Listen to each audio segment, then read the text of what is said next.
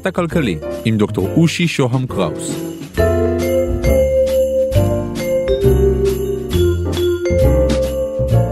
קטע כלכלי, פרק 16, מהאיום האיראני לכסף של מוניטין, חלק ב' על רמזורים מתחשבים.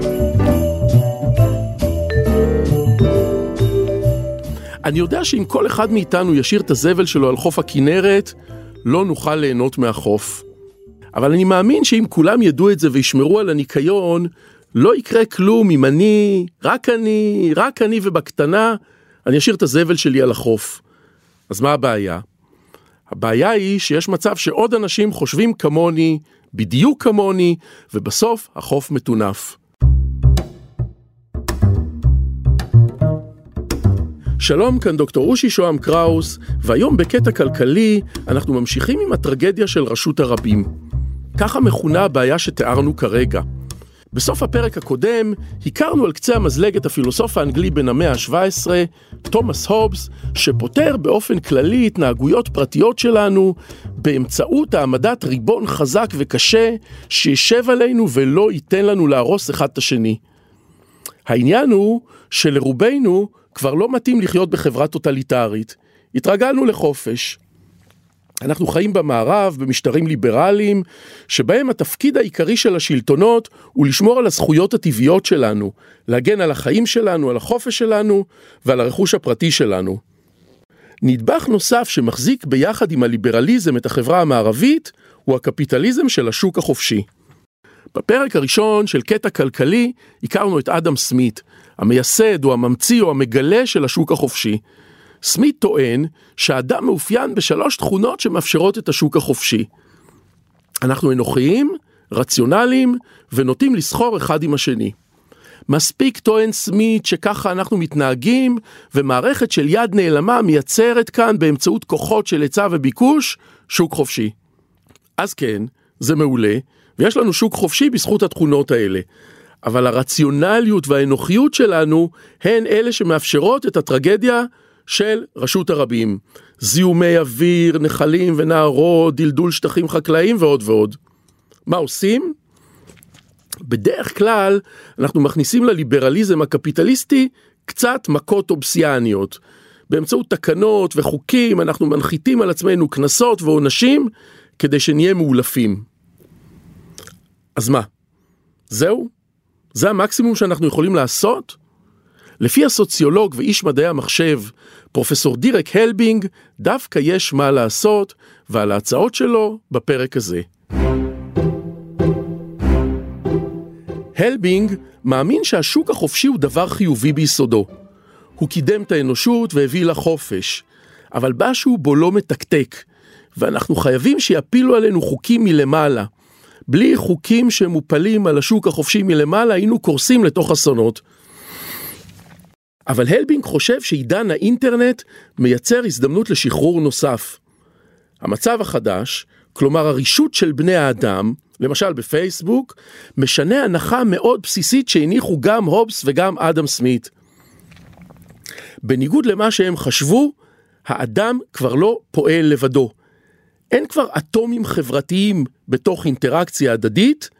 את המרחב המופשט של הבודדים החליפה רשת ענקית שמחברת את כולנו. והנה, זה גורם ליצירת אדם עם אופי חדש, האדם הרשתי. והאדם הרשתי מפסיק להיות אנוכי כל כך, הוא הופך לאדם שונה. בני האדם שמניח אדם סמית מגלה מערכת השוק החופשי, הם רציונליים ואנוכיים. בכלכלית, האיש המופשט והרציונלי והאנוכי נקרא הומו-אקונומיקוס, האדם הכלכלי. אבל הלבינג אומר לנו, האדם הרשתי שונה. הרשת או הרישות מצמיחים מתוך ההומו-אקונומיקוס את ההומו-סוציאליס, האדם החברתי. והאדם החברתי הוא לא סתם אגואיסט, הוא גם לוקח בחשבון צרכים של אחרים. אז מה, הפסקנו להיות אנוכיים? לא. הלבינג לא חושב שאנחנו לא אנוכיים. מתוך אנוכיות חכמה, ההומו-אקונומיקוס הישן מבין שהוא צריך לתפקד כהומו-סוציאליס.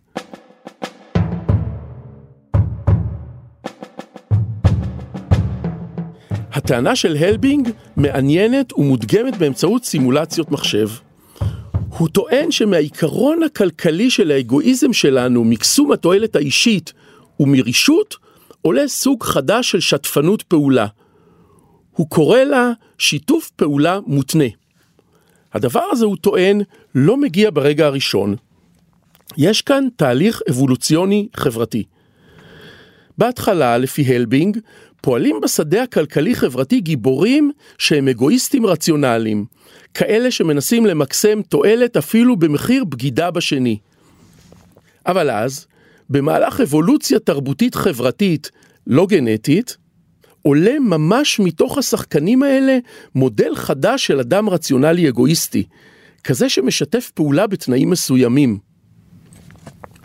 בואו נלך עם הלבינג ונתחיל לבנות את סימולציית המחשב שאמורה לבחון האם הוא צודק.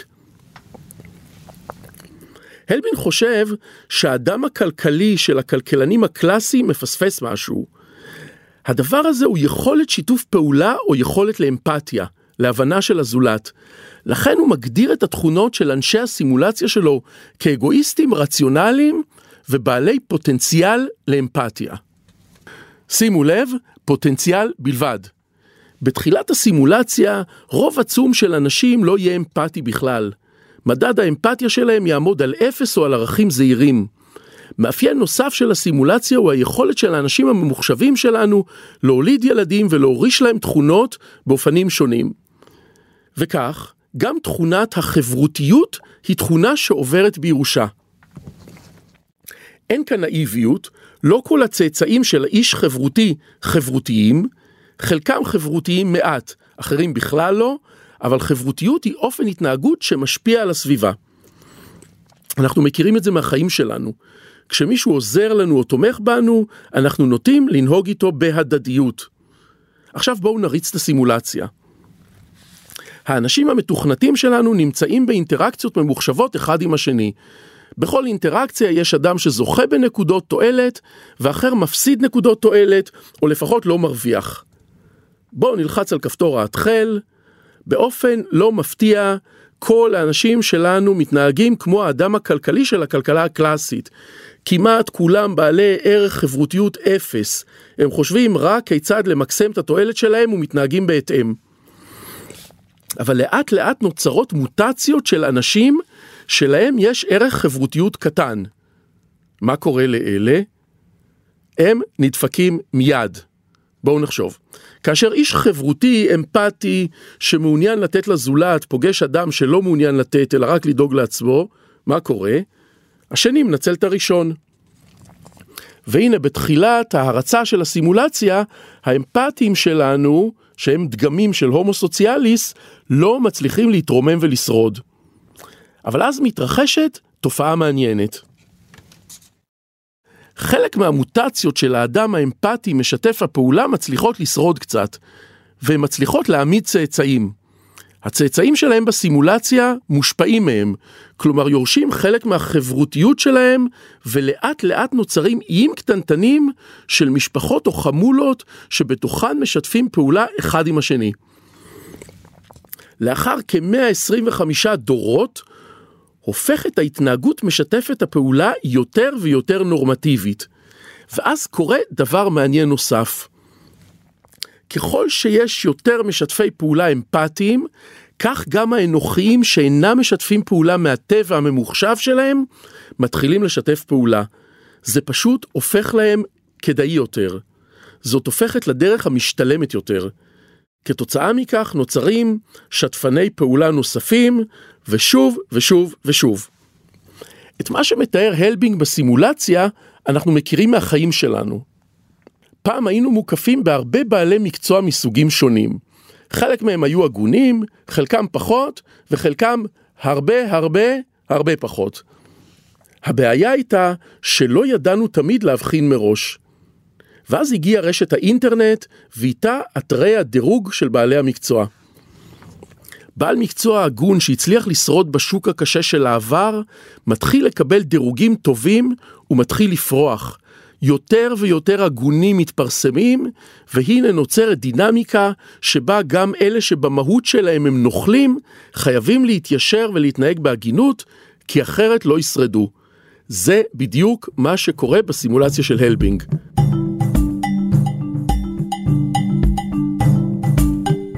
בואו נדבר על רמזור רציונלי אנוכי. מה זה רמזור אנוכי? רמזור אגואיסטי הוא זה שמצליח להשאיר את הצומת שלו פנויה ככל האפשר. רמזור כזה הוא רמזור שלא מתאספות אצלו מכוניות בפקק. נשמע כמו רמזור מאוד חברותי, לא? אבל כאן בתרגיל החשיבה הזה, אנחנו לא מודדים אותו ביחס לטוב שהוא גורם לנהגים, אלא ביחס שלו לחבריו הרמזורים האחרים. אז למה הוא אגואיסט? בואו נדמיין את חברת הרמזורים שלנו, כלומר את העיר הגדולה מרובת הצמתים ומרובת הרמזורים. הרמזור האנוכי שלנו פועל כמו ההומו-אקונומיקוס, האדם הכלכלי הקלאסי. הוא יודע כמה מכוניות אמורות להגיע אליו מכל רמזור אחר שמתחבר אליו, והוא מפעיל את האור הירוק לפי שיקולים בלבדיים שלו. הוא לא מתחשב ברמזורים אחרים. המחשבה היא שאם כל רמזור ידאג בצורה הטובה ביותר לצומת שלו, כל המערכת תתפקד טוב. אבל מה קורה בסימולציות שנערכות בתחום הזה? דירק הלבינג חקר את הנושא עם חוקר בשם למר, והם רואים שבדיוק כמו בכלכלה של שוק חופשי, שמופעלת על ידי אגואיסטים רציונליים, השוק מתפקד בצורה טובה בלי התערבות מלמעלה. אבל בדיוק כמו שהשוק החופשי קורס לפעמים לתוך טרגדיות של רשות הרבים, כך גם בחברת הרמזורים שלנו. כאן, מעבר לנפח תנועה מסוים, העסק יוצא מכלל שליטה. נוצרים פקקי ענק ומתחייב מהן שליט עריץ נאור, מתכנן ממשלתי שיתפעל את הרמזורים באמצעות סימולציות ממוחשבות. אז מה, תכנון מרכזי הוא הפתרון? מתברר שניהול מלמעלה של מערכת תנועה ענקית כמו שקיימת במגה ערים בעולם המערבי לא פשוטה. גם מחשבי ענק מתקשים להתמודד בזמן אמת עם כמויות ענק של משתנים במערכת. יש יותר מדי מכוניות, הולכי רגל ורמזורים, והקומבינציות האפשריות עצומות. מה עושים מתכנני תנועה? הם בודקים את נתוני האמת בימים שונים ובשעות שונות, ומנסים להסיק מהם תבניות קבועות. את התבניות הקבועות האלה הם מפעילים באמצעות מחשבים, וככה מפעילים את מערכת הרמזורים בעיר. אבל גם השיטה הזאת פועלת בגבול מסוים, ולא מצליחה להתמודד עם המציאות המורכבת ממיליוני מכוניות. וכאן הלבינג מזמין אותנו לנסות אופן פעולה שונה. נרשת את הרמזורים, ואז נוותר על מערכת התכנון המרכזית, וננסה לתת לרמזורים לפעול מעצמם, כשהם מונחים על ידי כללים בסיסיים. כדי לאפשר לחברת הרמזורים לפעול ללא המתכנן העליון, אבל בלי ליפול לטרגדיות המונים, צריך להפוך את הרמזורים למתחרים אמפתיים. ואת זה עושים כשמוסיפים להם כלל התנהגות נוסף. הם לא יפעלו עוד רק על פי הכלל שמנחה אותם לנקות את הצומת שלהם כמה שיותר מהר מהמכוניות, מבלי להתחשב במצב הפקקים אצל רמזור אחר. להתנהגות שלהם צריך להוסיף כלל נוסף. כלל שאומר שיש קדימות לרמזור פקוק. רמזור פקוק מעבר לרמה מסוימת חייב להיות מפונה ראשון. וזה אומר שרמזור מסוים לא יפנה את הצומת של עצמו בלי להתחשב ברמזור פקוק אחר, אלא יתפנה קודם לסייע לו בפינוי הפקק שלו. מה קורה כשמריצים סימולציות ממוחשבות כאלה? ובכן, חברת הרמזורים מתפקדת טוב הרבה יותר. פחות פקקים נוצרים. והמערכת שורדת עם הרבה פחות צורך בפיקוח ותיקון מלמעלה. המסקנות של הלבינג, הוספה של פרמטרים ברוח שיתוף פעולה תחרותי ורישות, משפרת מאוד את תפקוד המערכת החופשית. נמשיך בפרק הבא. אני מרצה ומייעץ בתחומי הפודקאסטים, תוכלו להשיג אותי ב-oshi@oshi.co.il, תוכלו לשלוח לי וואטסאפים ב-050-8898322, אבל בבקשה, וואטסאפ או לקרוא לי במסנג'ר של פייסבוק, אושי שוהם קראוס באנגלית. תודה לקווין מקלוד על המוזיקה, תודה לרון טוביה, עורך הפודקאסטים של גלובס. אם אתם מתעניינים בפיננסים חדשים, ניהול הון, ביטוח דיגיטלי ובנקאות עתידית, אתם מוזמנים להאזין לפודקאסט השני שלי בגלובס, דוח פינטק. תודה ולהתראות.